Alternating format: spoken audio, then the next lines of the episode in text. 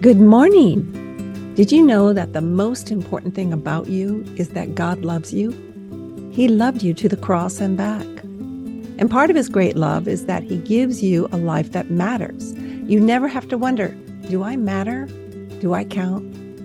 You are number one in God's book. And he gives you opportunities every day to live a life beyond yourself. I like to call it a legacy life.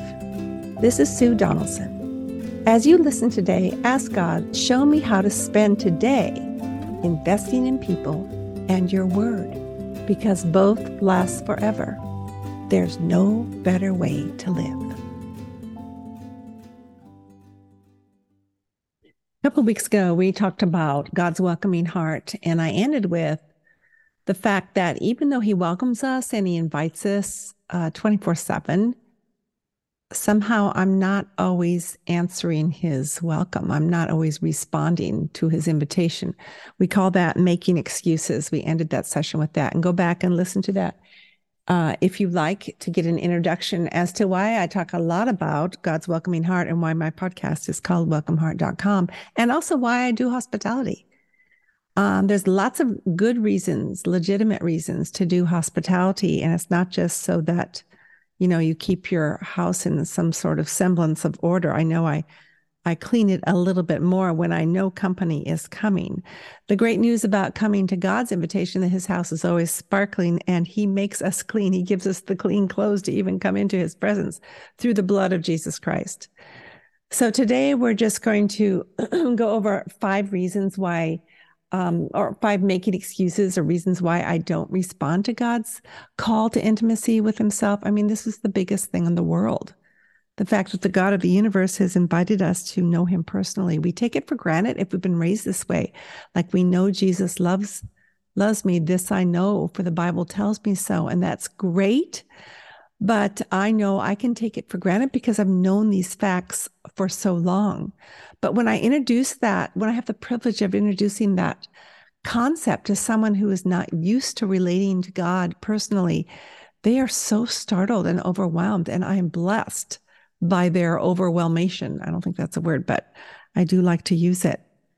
God may speak to you about some hindrance, a hindrance to intimacy with Him that is unique to you. And you might ask the Lord, Lord, what is keeping me from being intimate with you? I mean, it could be something that we're totally oblivious to, and we need God to reveal himself to us, even or reveal ourselves to ourselves, even if it might be painful. It's always painful when I um, am convicted of sin. I'm convicted of ignoring God. I'm con- convicted of hurting somebody else. That's hurtful to me but it really is the place where I get closest to him because I have to crawl up on his lap and say, I'm so sorry. I know you've forgiven me, but I'm so sorry. I blew it this time. And thank you that you have forgiven me. You um, give me such grace. And that's a good encounter. It's hard, but it's a good encounter. So if you will, if you have the courage, I've been reading a lot lately about how faith uh, takes courage. I've heard that on more than one front. And I thought that's true, especially in this day and age. So pray with me, Lord, what is keeping me from being intimate with you? And then help me to accept your answer and to do something about it. The main thing we do about it, I think, is just to throw ourselves on his mercy. And of course, his mercy is there with buckets, buckets of mercy ready to pour over our hearts and souls. We all give reasons that keep us from being intimate with God. There are many, and here are five. Pride. Number one is pride. Um, pride and intimacy with God cannot stand side by side. You just can't be proud and be close to God. James 4 6 says, God is opposed to the proud, but gives grace to the humble. That's quite a contrast when I asked myself, what is so significant about my testimony? What I really was asking was, what is so special about me? There's always this default to it's really is all about me, Lord. And God's quiet answer was, there isn't anything, Sue. What's significant is that I drew you to myself. I sought you. I made you. I saved you. I will guide you. I live in you. I love you. First time I shared with a neighbor who's now become a friend uh, she was about God. He she wanted to know God but didn't know where to start. And I started with Psalm 139, where God pursued us and knew us from the very beginning. And that has held her in good stead through a very difficult time in her life. And it should hold you and me in good stead as well. He's known us from the very beginning. There's nothing special about me. He pursued me. God extended his invitation to me by allowing me the privilege of being raised in a solid Christian home. It wasn't perfect, but I knew about Jesus early on. I RSVP'd at an early age. If you heard my podcast in early December about I needed Jesus at any age, I started about six, maybe eight. In the late 60s, I met some new believers in the Jesus movement. Some of you oldies remember the Jesus movement, who visited our church and they were delivered out of drugs and an immoral lifestyle. I was kind of scared of them. They were so different from my very protected uh, upbringing. And I'm not, um, I'm not uh, regretful of my upbringing. But at the time and in my very young teenage perspective, I envied their exciting change of life. They were on fire for God, so much more so than I was. My life was boring. My spiritual life was boring compared to theirs. And my emotional fervor for God was relatively non existent. I felt I didn't have a great show and tell story. In my pride, I wanted an exciting testimony of a dramatic before and after story. The truth is this every one of our lives is a dramatic story of God pursuing and giving us the grace to respond. What I've told my friend recently is that God has gifted you with faith, Jen. He's gifted you with faith, and that is no small thing. He pursued you, and He pursued me in spite of our pride and self reliance. I found this great verse on pride, Proverbs 11, 2. This is it. When pride comes, then comes disgrace, but with humility comes wisdom. Boy, we really want wisdom, don't we? But it takes humility to be wise. When I read that, I thought, I hate being disgraced. It says, when pride comes, then comes disgrace. I don't like being disgraced. I think that's a pride thing that I don't like being disgraced, but it's also human. We never, none of us like to be disgraced. And I desperately want wisdom. I started asking the Lord to show me every time I was being prideful. It was not, and it continues to not be a pretty sight. But I love being reminded to pray that prayer because I'm always pride, proud. But even that exercise is drawing me closer to God as I come and admit it and ask forgiveness. Maybe this is the main thing on this podcast. You can stop it right now. It is enough to ask the Lord, Lord, just tickle my brain or something goes off uh, like a beeper in my heart that I am being prideful. It happened to me the other night. You know, I felt bad about someone not coming over to one to my house. And I thought, wow, that's a pride thing. I shouldn't take that personally. What I do in my house is a surrender to God. It's for him. I don't need to be bothered about it. When pride comes, then comes disgrace.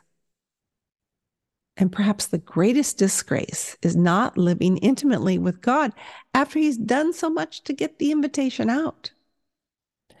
A young gal I know used to live in close connection with God, but for the last several years has run far away from Him in her heart and in her lifestyle. I just heard that uh, she is interested in quote unquote returning to church, but that she felt she needed to clean herself up first before heading back. Now, what's wrong with that picture? This is what's wrong. She has the wrong idea about grace, for one thing. It's pride, isn't it? If she cleaned herself up, who gets the credit? Only God cleans up. Only God creates a new heart within us. Only God starts the process and finishes it. It's pride that makes us stay away until we're all cleaned up. We don't have to wait to respond to God's welcome. His cleanup is part of the deal. Number two, a second hindrance to intimacy with God is self. or wrong focus, living for myself and not living for him. That's similar to pride, but it's a, it's a stronger focus. Jesus said in John 12, 24, except a grain of wheat fall into the ground and dies, it remains by itself alone. But if it dies, it bears much fruit. Now that sounds harsh. I don't want to die. It sounds harsh unless you know the gardener. The one who asks you to die to yourself is not only in control, but loves you intimately. And there is no risk, no risk in that kind of dying. Now, when I'm trying to uh, encourage a friend or one of my daughters, they're going through a rough time, it's difficult to say, you know what, if you would just die to yourself, you'd be happier. But it's still true. It's still true because of what Jesus said. It, re, it remains by itself alone unless it falls into the ground and dies. But if it dies, it bears much fruit. Now, how does that work? That living for ourselves is a hindrance to intimacy when God has welcomed us. Practically speaking, and we've all experienced it, the further we get from God, the less intimate we become the easier it is to fake ourselves out so that we gradually come to believe that living for self is really best for ourselves. God needs to do some great intervention to wake us up out of our delusion. The real truth is clouded by temporary gratification of short term desires. Our oldest brother, Hyatt, was far from God and living for himself. He had four goals that he reached by the age of 25. It was amazing. He was so incredibly talented. His goals were to have a beautiful wife, a Porsche, you know, he was 25, a sailboat, and a Spanish style home, lived in Southern California. Now, he had a great job. He was art director of Surfer Magazine at 25, which provided for those last three things. He could afford a Porsche. He bought a sailboat, a Flying Dutchman, as I recall. And they bought a little home, Spanish style home in Dana Point, California. And God's grace provided for the first goal. He married beautiful Anne, his dear wife of over 50 years or so now. The trouble was, all of these goals had to do with self. And instead of living fully, he was dying gradually on marijuana daily, which was turning his stomach into mush and his mind into paranoia. In spite of his goals being met on earth, his life was a shipwreck. He would tell you that now. And he was honest enough to realize he didn't have it all in spite of having it all. Do you get it? He had it all, but he didn't have it all. He was he was not only not content, he was emotionally a mess. Finally, God jerked him awake through reading a book on the beach of Mexico. He turned his life. The book was The Late Great Planet Earth. It's a great story. You can go on hyattmoore.com, his website, and watch a video of his testimony. It's so great. And he read this book and God used it. He told me later, he goes, It wasn't even that well written, but God uses anything, right? He used a donkey. He used this book to turn Hyatt's life over to the master gardener, you know, the, the gardener who wants our seed to go into the ground and die. It was a miracle. It was a miracle. In fact, I was in college at the time, and my mother wrote me a letter to tell me about it. Back in the day, we had letters, not emails.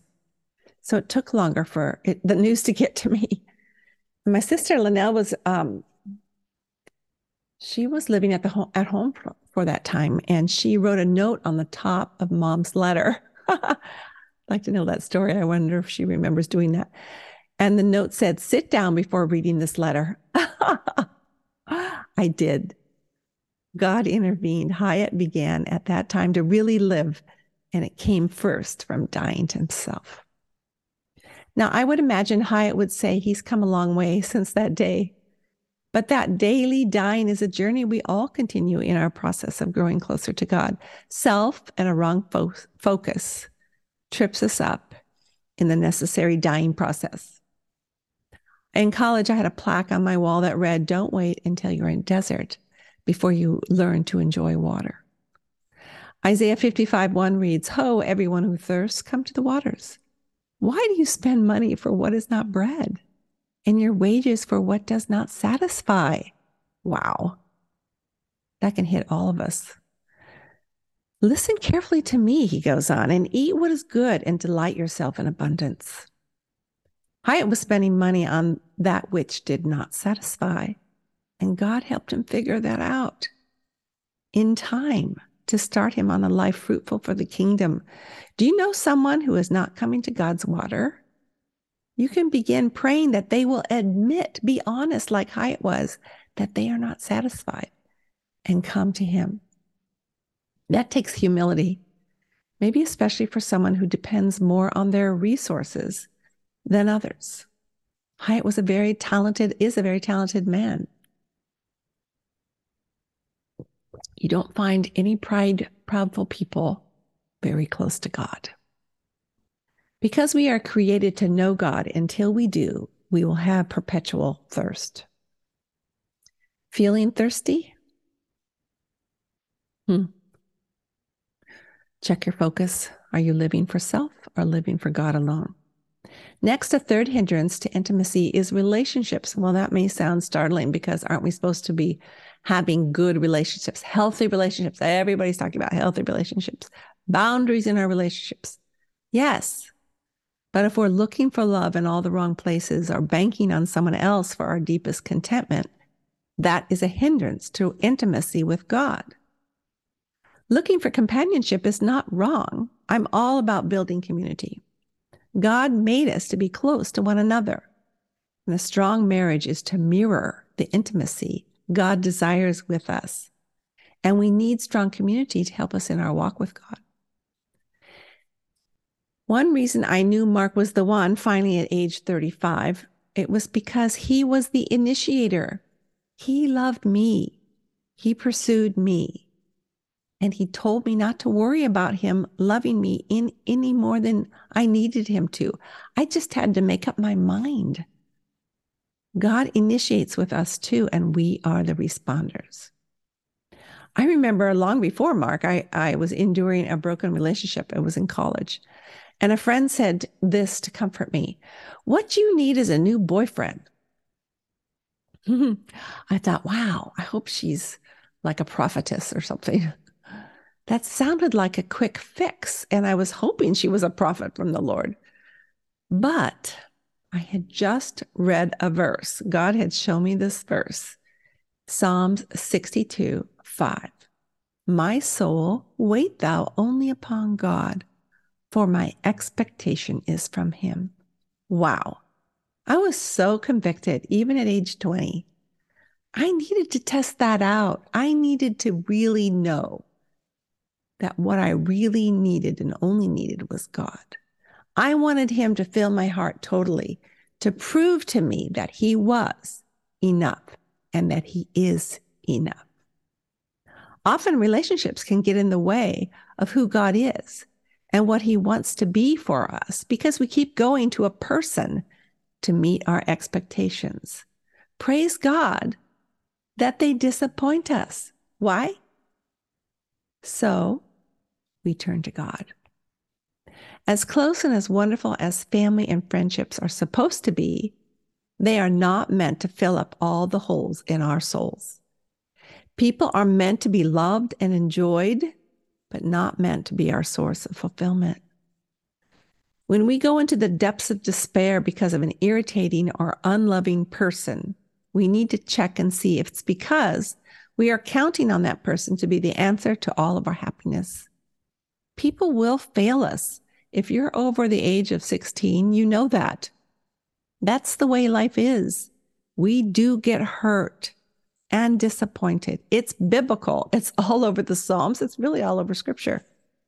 In fact, the Psalms is the best place to go to see how David dealt with people who not only hated him, but wanted him dead. I doubt if many people listening to my voice today have someone who wants them dead. He cries out to God and he praises God for his faithfulness. I really think a path to content, contentment for me when I'm feeling badly about some situation is to praise God. And through that path of praising, he gives me his contentment. He assures me he does know what's going on and that everything is going to work out okay. A great parenthesis to my day is Psalm 92 2. It is good to thank the Lord for his loving kindness in the morning and his faithfulness by night. A parenthesis to my day that may have been filled with all sorts of disappointing relationships in the middle.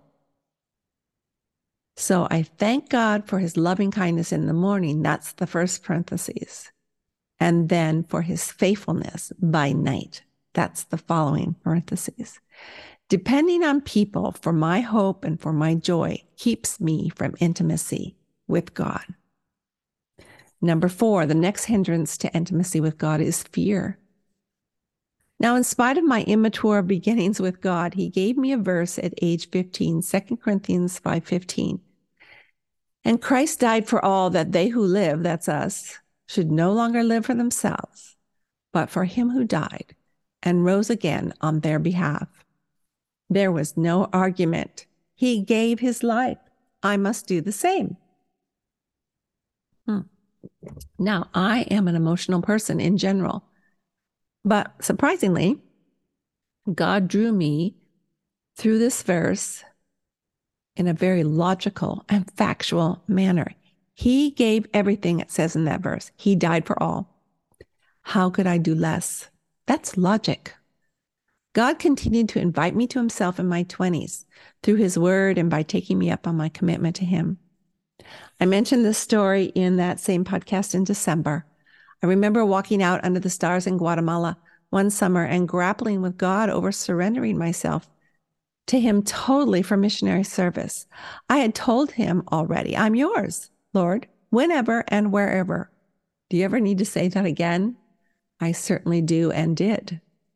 But the reality of serving God alone in a foreign country hit hard in the beautiful mountains of Central America. I was a little chicken. I was scared. Not so much to do missions on a foreign field, but to do it single. I even argued with God. Uh, that never works, by the way, but I was doing it. Lord, my own father wouldn't want me making this choice, protective as he is. Surely you wouldn't want to go against his desires. Even while I was arguing that faulty line of argumentation, I thought to myself, this is not really uh, very sensible. But I went ahead and I cried and I said those things to him. But the bottom line was fear, and the bottom line was trust. Did I trust my Lord to be all that he is to me, no matter what? I was honest with God that night with my fears, my questions, and my dreams. He listened and gently said, Will you trust me? I didn't like it, but I couldn't ignore him. The character of God, his very nature, is behind that question. If anyone else were asking that of me to trust him with my very life, then we would have some reason for fear. But the God who loves us and knows us best is the one who says to each of us, Will you trust me? You were invited to come close to me. Will you trust me? I gave all for you. Trusting God doesn't mean we're never afraid. It just means we go ahead and do and be whatever God is asking while being afraid. Someone said trusting God means do it afraid. And as we do, we become intimate with God. Amazing how that works. The fear lessens until the next big thing, of course. We're human and God knows that. That's what I love about Psalm 103. He knows we're but dust. That's for sure. Some days I'm more dusty than other days. Last and perhaps the greatest hindrance to intimacy, intimacy with God is complacency, a refusal to recognize that God is a God to be sought after at any cost. Psalm 41, 42 1 states, As the deer pants for the water, so my soul pants after you, O God. Can you relate to that kind of panting after God? I can't enough. I do at times, but I can't enough. I've had to make that verse and song into a prayer. Lord, remove my complacency. Stir up my heart's desire for you. May I live passionately and wholeheartedly for you. Amen. God is ready and willing to answer that prayer for me, but I need to pray it, and so do you. God will not pray it for us. One way I was able to pray it was when I discovered Psalm 73 25. Oh my gosh, what a beautiful verse. Hopefully you found it already. Whom have I in heaven but thee? And besides thee, I desire nothing on earth. I wrote in the margin of my Bible when I first read that, this is not true of me yet, but I want it to be true. Verse 26 My flesh and my heart may fail but God is the strength of my heart and my portion forever. But as for me, the nearness of God is my good. There we go. But as for me, it is good to be near God. People might say to us, You're a good mom, you're a good wife, you're a good friend, employee, neighbor. And these things might be true of us. But the real goodness in our lives is the nearness of God. I want someone to leave my presence and think, hmm, there's something about Sue. And that they wouldn't think about me at all, but only about God and how they can, too can come near to Him. In fact, all other roles and relationships do not matter when compared to God's nearness. I remember once long ago when a realtor was talking to my mom about some past real estate venture she and my dad had been involved in and how they had taken great pains to deal honestly. The young man said to my mother, You're a good woman, Mrs. Moore. Her automatic response was, Only God is good, young man. She was right. And God's very nearness is our good. There are any number of hindrances to intimacy with, with the Father, and these five aren't the only ones. And I might be experiencing all five at once or just one, which keeps me from how God created me to be in deep, close, personal relationship with Himself. That's why I was born. That's why you were born. Maybe you're just starting your relationship with God, today even.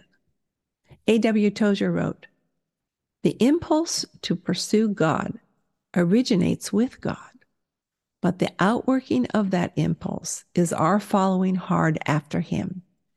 And all the time we are pursuing Him, we are already in His hand. Let's pray right now and ask Him to help us follow Him, follow hard after Him even as we are already in his hand. How precious you are, Father, to have us in your hand as we respond to your gracious invitation. Quicken our hearts and minds towards you. May we desire greater and deeper intimacy with you as much as you do with us.